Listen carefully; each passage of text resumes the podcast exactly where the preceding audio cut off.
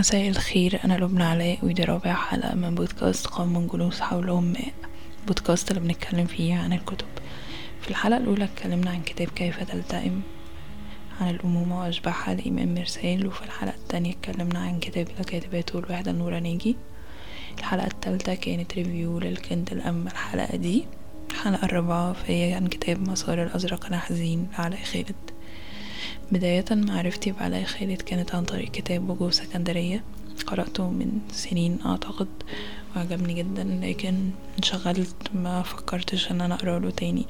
لحد من فترة قريبة بدأت أسمع اسمه كتير وقرأت كذا مقال ليه وعنه.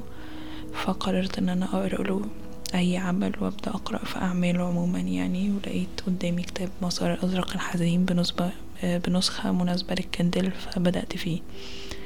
علاء خالد هو شاعر وروائي وكاتب سكندري.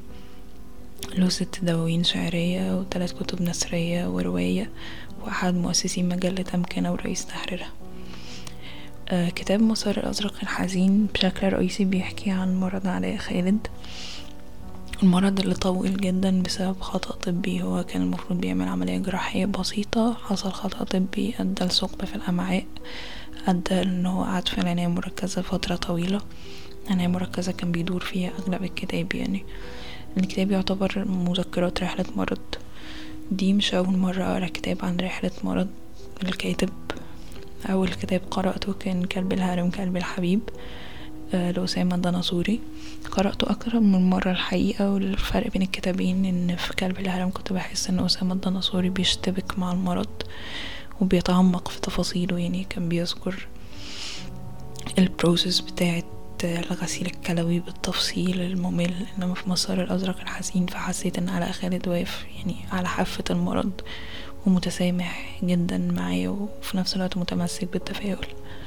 الكتاب كان محطة تفكير بالنسبة لي يعني أو ممكن نقول نقطة التفاتة. يعني في, ال... في الوقت اللي أنا كنت بقرأ فيه الكتاب اللي أخدت وقت طويل فيه بصراحة مع إنه كتاب قصير إلا إني كنت طول الوقت بفكر هل أنا زي علاء خالد يعني هل أنا متسامحة مع الموت وفي نفس الوقت متمسكة بالحياة ولا أنا عايزة الموت ولا أنا بخاف من الموت. يعني طريقة علاء خالد في الكتاب كانت صادقة وعميقة جدا وأثرت فيا حقيقي خلتني أفكر وخلتني أفكر هل أنا مستعدة للموت. لأن كل مرة كان بيطرح سؤال استعدادي للموت ده كان بيطرح في سياق ديني تماما. عمره ما اتطرح في سياق دنيوي اللي هو هل أنا مستعدة للموت؟ أنا مش عارفة الحقيقة. آه اللغة في الكتاب مرهفة جدا وسلسة وبتتنقل من موضوع للتاني بسهولة شديدة. آه حسيت إن الكتاب يعني مهتم بالحياة أكتر من ما هو مهتم بالموت مهتم بتفاصيل الحياة يعني. تفاصيل حياة علاء خالد ومراته رغم إن هي مش مذكورة في الكتاب كتير إلا إن هي حاضرة وبقوة. وفي نفس الوقت تفاصيل المرضى اللي كانوا معاه في العناية المركزة والأطباء والطبيب نفسه اللي عمل الخطأ الطبي ده. كنت مستغربة الحقيقة إزاي علاء خالد متسامح معاه بس لا علينا. وغير الأطباء فالممرضين وعمال النظافة حتى. يعني علاء خالد تطرق لكل شيء في الكتاب.